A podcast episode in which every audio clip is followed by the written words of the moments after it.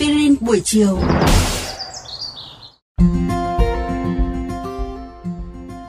Xin chào các bạn thính giả thân mến của kênh VOV Giao thông và Aspirin buổi chiều.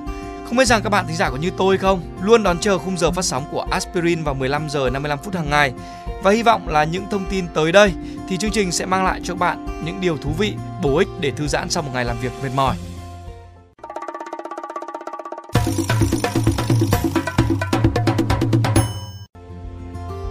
Bạn thân mến, không phải bỗng dưng khi theo đuổi một mục tiêu, một trong những câu hỏi cửa miệng của trưởng phòng hay đứa bạn thân đặt ra cho bạn là kế hoạch B của cậu là gì, phải không nào?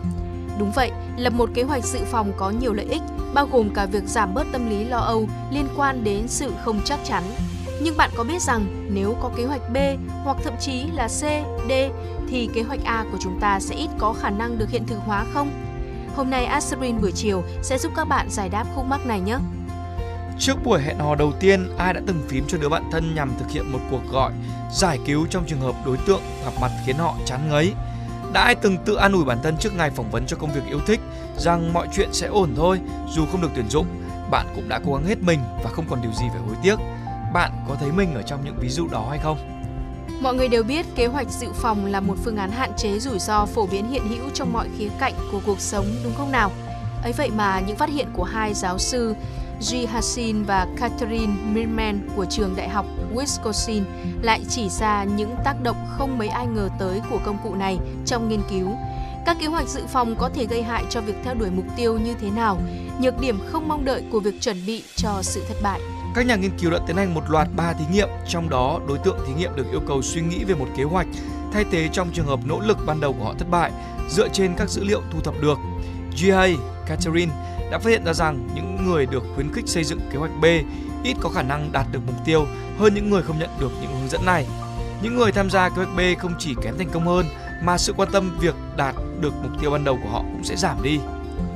Cũng giống như trong hai ví dụ ban đầu mà chương trình có nhắc tới, kế hoạch B cho một buổi hẹn hò có thể bảo vệ cảm xúc cho bạn. Nhưng bạn có biết rằng việc xác định trốn thoát ngay từ đầu khiến thâm tâm bạn hạn chế khả năng cho đối tác một cơ hội công bằng. Việc thiết lập này cũng khiến bạn tập trung vào khả năng bạn sẽ thấy buổi hẹn không đủ hấp dẫn để dành trọn vẹn tâm trí. Và nếu bạn thích ai đó đủ nhiều, bạn sẽ không tước đi sự tiềm năng của buổi gặp mặt trước khi cả hai nhìn nhau, phải không nào? Hay như trong là buổi phỏng vấn đi tìm việc, ngay vào giây phút tự an ủi mình, đã dốc hết khả năng và thất bại này sẽ mở ra một cơ hội mới. Bạn đã cho phép mình thất bại. Điều này chuẩn bị cho bạn một kết quả tiêu cực hơn.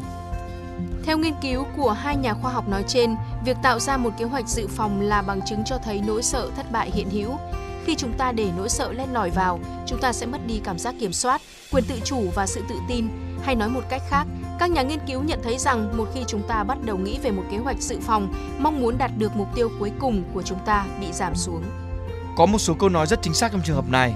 Cuộc sống không phải là một buổi diễn tập trang phục, khích lệ chúng ta cần tập trung vào việc hoàn thành tốt mọi thứ ngay từ giây phút đầu tiên để đạt được kế hoạch A và dốc toàn bộ sức lực. Không có gì phải nuối tiếc các bạn nhé. Các bạn nghĩ sao về chủ đề lần này của chương trình Aspirin buổi chiều?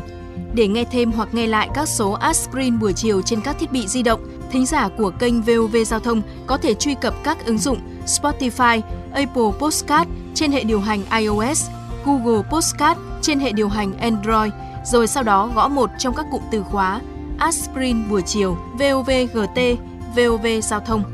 Xin hãy gửi thư góp ý hay câu hỏi về hòm thư aspirin buổi chiều a gmail.com hoặc qua fanpage aspirin buổi chiều của chương trình. Rất mong nhận được phản hồi của các bạn. Cảm ơn quý thính giả đã chú ý lắng nghe.